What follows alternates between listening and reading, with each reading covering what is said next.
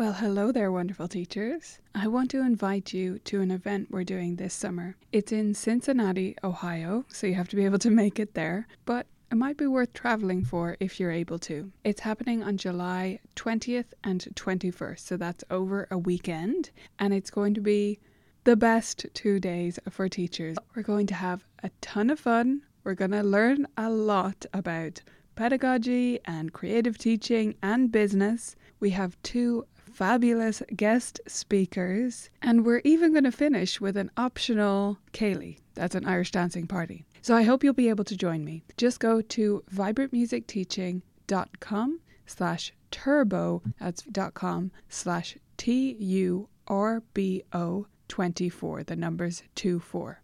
I hope you'll check it out, view all the details there, and I hope to see you in Cincinnati in July.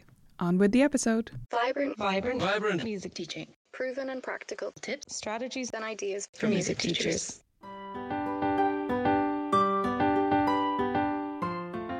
You're listening to the Vibrant Music Teaching Podcast. I'm Nicola Cantan, and today I want to encourage you to sit on the floor. Okay, okay, you don't actually have to literally sit on the floor if you have bad knees or any other reason that makes it difficult for you to do so. But when I read this week's article, which was by the wonderful and amazing Rosemary Penner, so glad she's written a few articles for us at this stage, she wrote about taking a human approach to technology. And as I read through it, and she talks about relationship building and so much more, yes, technology ideas for doing those things, but putting the people first. So, as I read through this article, what came into my head strange as my brain may be, is a song. And the song is something that we use in our preschool curriculum, which is called Mini Musicians. And somewhere along the way, my husband picked up this song. Maybe he heard me doing it or one of our other teachers doing it in a class. I can't remember. But anyway, we sing it around my house all the time because we're those kind of people. So it goes Everybody sit down, sit down, sit down. Everybody sit down on the floor. Not on the ceiling, not on the door, not on each other, but on the floor. And I sing that all the time around the house and I change the words all the time. It doesn't always have to be sit on the floor, but it's just one of the tunes that goes round and round our house. The other one, if you're curious, is Feeling Good, which is a Samantha Coates rote repertoire piece. So one of her rote songs is called Feeling Good, and it goes ba ba ba ba ba ba feeling good. Doesn't actually say feeling good on the music. We made up that um, that the words to the tune. But anyway, since we are feeling good and we are sitting on the floor, here's what I want to talk to you about today. I want to talk to you about being on students' level because that's why that song came into my head. It's about literally sitting on the floor in many cases because where I got my start with big changes in my teaching, I started being a very traditional teacher in my teen years, and where things really started to change for me was when I was in my early 20s and I took on preschool students. And I would literally sit on the floor to play games with them, to do puzzles, to I don't know, wriggle around. We did various things on the floor. And I continued that for a long time. I now actually have a table to play games on, but still sometimes I sit on the floor when we're playing with the floor staff or things like that. And the reason I bring that up is that it literally brings me onto the student's level, which I think is important. Now, the literal part is not important. A student will perfectly understand if you stay in a chair because you can't sit on the floor. That's fine. But by being on their level and looking them in the eye. It's like that common advice in like parenting shows. There used to be this show called Nanny Something on BBC or Channel 4, I don't know, one of the UK stations. I feel like it was Nanny McPhee, but that's the film, isn't it? Anyway, it was a nanny show and she comes in and makes everything super duper and implements timeout spots and all this sort of thing. But she would always talk about going down to the kids' level to talk to them. So, this is a similar idea, but it's not about punishment or correcting behavior. It's about the difference between the old idea of a teacher in general, not just a music teacher, and anything teacher, And that idea is of a dispenser of information, right? It's like the students come to school and you're the vending machine, not even the vending machine, that implies toy- choice. You're just the canteen line, right? Like in a school where there's literally only one choice and the food just appears and like it or lump it, that's it.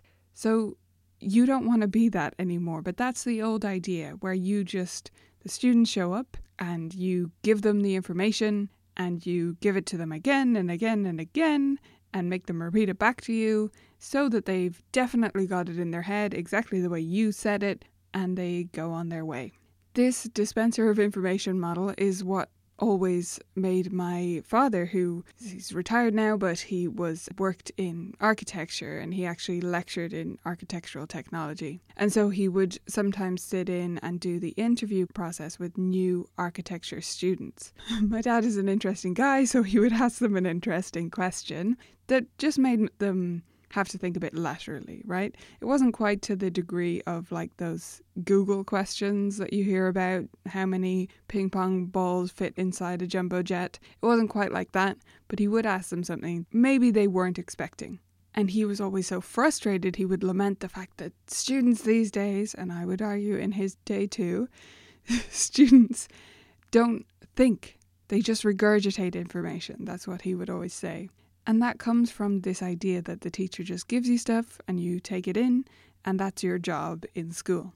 And things have slowly started shifting, I believe, in schools and outside schools in all forms of education, so that the teacher is just this not not this infallible source, because we have the internet for that now. And I'm not saying the internet is always everything true, but what teachers can do is help students navigate that information and discern and that's what they should be doing. The old idea of the teacher also includes this super strict mode, right? The teacher decides what's best for you, and you learn it, you do it because they said so, and you stay quiet, keep your limbs to yourself while you do it, sitting politely on your school chair. Let's transition to the modern idea then. Because none of us really wants to be that type of teacher. I don't think it's possible that you're listening to this podcast and you want to be that old stereotype. But what is the modern idea? I believe in the modern version of the teacher, they are sometimes a coach. They're sometimes someone to hold students accountable to their practice, in our case, to trying their best, we're also there in large part to guide them through concepts. We provide the structure, we decide the route because they don't know what they don't know, so we have to hold their hands and take them along the road. The modern idea of a teacher also includes inspiration, which is pretty foreign, I think, to many of those old styles of teachers. We're the inspirer. We're supposed to motivate students. We're most supposed to make them care. We're also, I believe, a great teacher is a fellow explorer. We're someone that can play with them, that can go down to their level and experience it the way that they do. So if you look at these things carefully, yes, this modern idea sounds more appealing in many ways, and maybe you're on board with me with many of these ideas. But let's also acknowledge that it's harder. It's much easier to be the teacher who just says, Here's the information, repeat after me, 10 times slowly, and off you go it's much harder to shift between being a coach and being a mentor and being a guide and being an inspiration. It is harder. And one of the things I believe in with my students is always acknowledging the difficulty. Not ignoring it, not glossing over it, not saying, no, no, no, it's easy, but acknowledging it and moving forward with that and saying, yes, it is, it is difficult. This is a challenge, but we're going to do it together. So it's harder but it's also more rewarding. We know that. Aside from actually sitting on the floor with your students, how can we show students that we're on their level? Because if we want to be this modern version of a teacher, we have to demonstrate to them that we are with them. Yes, we have more knowledge than them. I'm not saying we don't, but we are working on their level. We're working with them. We value them as a person. The first suggestion I would make is to use their words. But caveat, not their slang, okay? I'm not saying you have to say whatever the latest word is. And I'm not going to use one because I might misuse it. I'm demonstrating to you here and now that I do not attempt to use words that 13, 15, 20 year olds use. But what you can do is use their literal words, the way that they describe things, if they're accurate, right? So if they say a staccato note is bouncy and you prefer crisp, I don't know, sometimes use the word bouncy. I often do this by saying things like kinda. And my students know, yeah, they shouldn't write that down on a test, but it means more to them than quite or moderately loud or whatever the case may be. So, kinda, sorta, I do use those words. Now, that might not feel natural to you, and that's fine. But using the way that students describe things, their language is important. You also need to take an interest in their music, and they need to be able to see that. This isn't just asking them or letting them know they can bring you requests when they have them. Many students won't actually take you up on that. But if they come into the class humming a little tune, ask them, Oh, what's that? If they play a little piece of something on the piano while you're doing another task and they're waiting for you, ask them what it is. Take an interest in it. Don't say, What's that? Say, Oh, cool, what's that? Sometimes when my students do this, they tell me, Oh, I just made it up. I was just noodling. I say, Cool, that's great. Sometimes they say, Oh, uh, it, I think it was in a film I was watching earlier. And I realize, oh, this student is developing wonderful ears. This is amazing. If you take an active interest in their music, these moments will come up more often. If this sounds like, well, I've never seen my student do that, or they never talk to me about their music, start to open up that conversation and it will open up more and more. It's also important to show students that you listen to them, and this involves picking things up next week that they said last week. I'll be the first to admit I can't always do this, right? I have about 24, 25 students of my own right now. We have 70 students total in Colourful Keys, and I interact with many of those students outside of my own. So I can't always say, Oh, how did your GAA match go? or How was that science test? but I try to at least do it sometimes. I do my best to listen actively when they tell me little tidbits about their lives and pick it up next time. If you have a chatterbox student, this can be more challenging actually because they tell you too much information and also you don't want to pick it up next time and then they go off on some tangent that you can't interrupt without being impolite. If that's the case and you know that's the case with your student, make sure to keep the introductory talk to a minimum, you know, take enough interest, but wrap it up and swiftly move on to the music. And then, with bringing up the things from last week, do that at the end of the lesson. On their way out the door, just say, Oh, by the way, how did such and such go? And since they're already in motion, they probably won't stop at the door to tell you a long, rambling story about it. Maybe they will, and you'll have to adjust next time if so. You also need to show you're prepared, and this might sound an odd one about being on students' level, building a relationship. I remember from teachers of my own, and maybe this is a particular personality thing, but certain teachers I had who clearly did not prepare for class and they were perfectly pleasant, but they showed up to class, and this wasn't really my music teachers.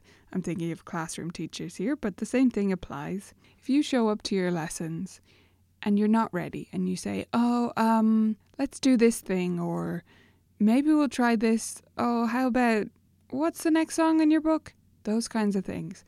It's fine once in a while. I'm not saying you have to be completely and utterly rigid and prepared in that way. But you do need to be ready because kids pick up on more than you think. I remember this from being a kid. So if you have even one child like me, chances are they are going to start to lose respect for you or just the interest in developing a relationship with you if it seems like you don't care about teaching them. And maybe preparedness doesn't feel that way to you, but that's the way it felt to me on the receiving end as a kid. So I can just tell you that. If a teacher was continually not prepared for their lessons, I wasn't that interested in developing a relationship with them because they feel more transient. They feel more like, well, you might quit this job tomorrow.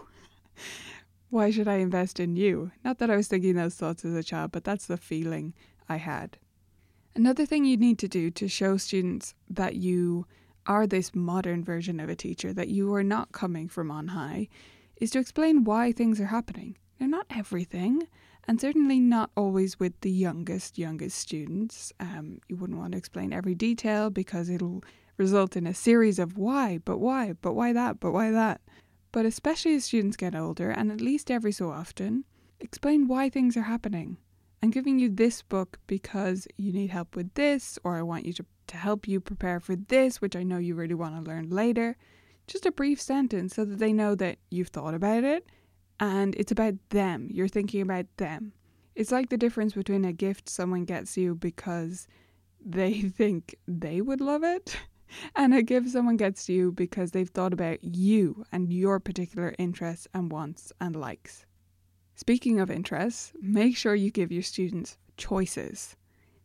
Now, they don't have to choose everything, but they have to choose some elements, and especially things that don't matter to you either way. So, when your student gets to the stage of doing a supplemental book, adding something into their method book work, basically anything past the beginning stages, give them a choice. Give them at least three books to choose from and let them listen to those. You can look them up online and let them listen to the tracks, or you can play for them if you have time to do that. Let them listen to the three choices and pick their favourite. Pick three that you would be equally happy with. It's really easy to do that. If you think, oh no, I would only want them to do this book next, well, you haven't explored the repertoire that's out there yet because there's so many cool books.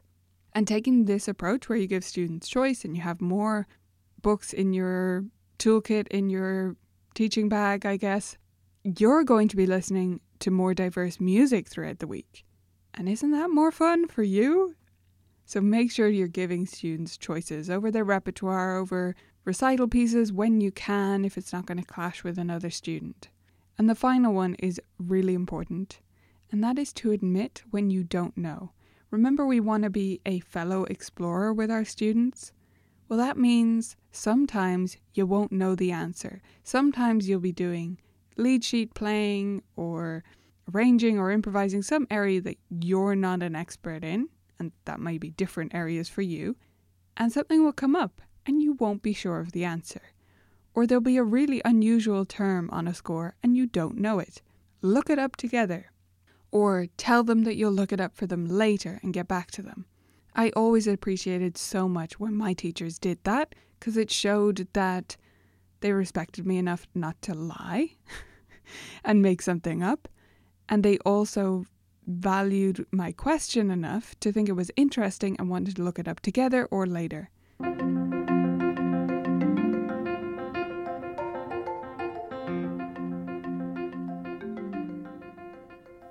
So, your one thing this week is to catch yourself when you're acting like the teacher on high, and we all do it from time to time, so just catch yourself in the act and adjust your language or cues. Try to find one moment this week to do that. I hope you enjoyed this exploration of sitting down on the floor with me, whether you're able to sit on the floor or not. Let me know what you thought of today's show. You can find me on Instagram at Colourful Keys or leave a comment on the site where you can also read Rosemary's article. That's it for this episode. I'll see you next week.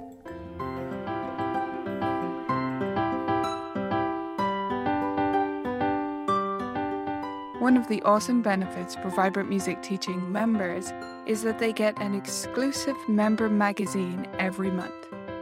This magazine brings together our blog articles in a way that is digestible and super actionable.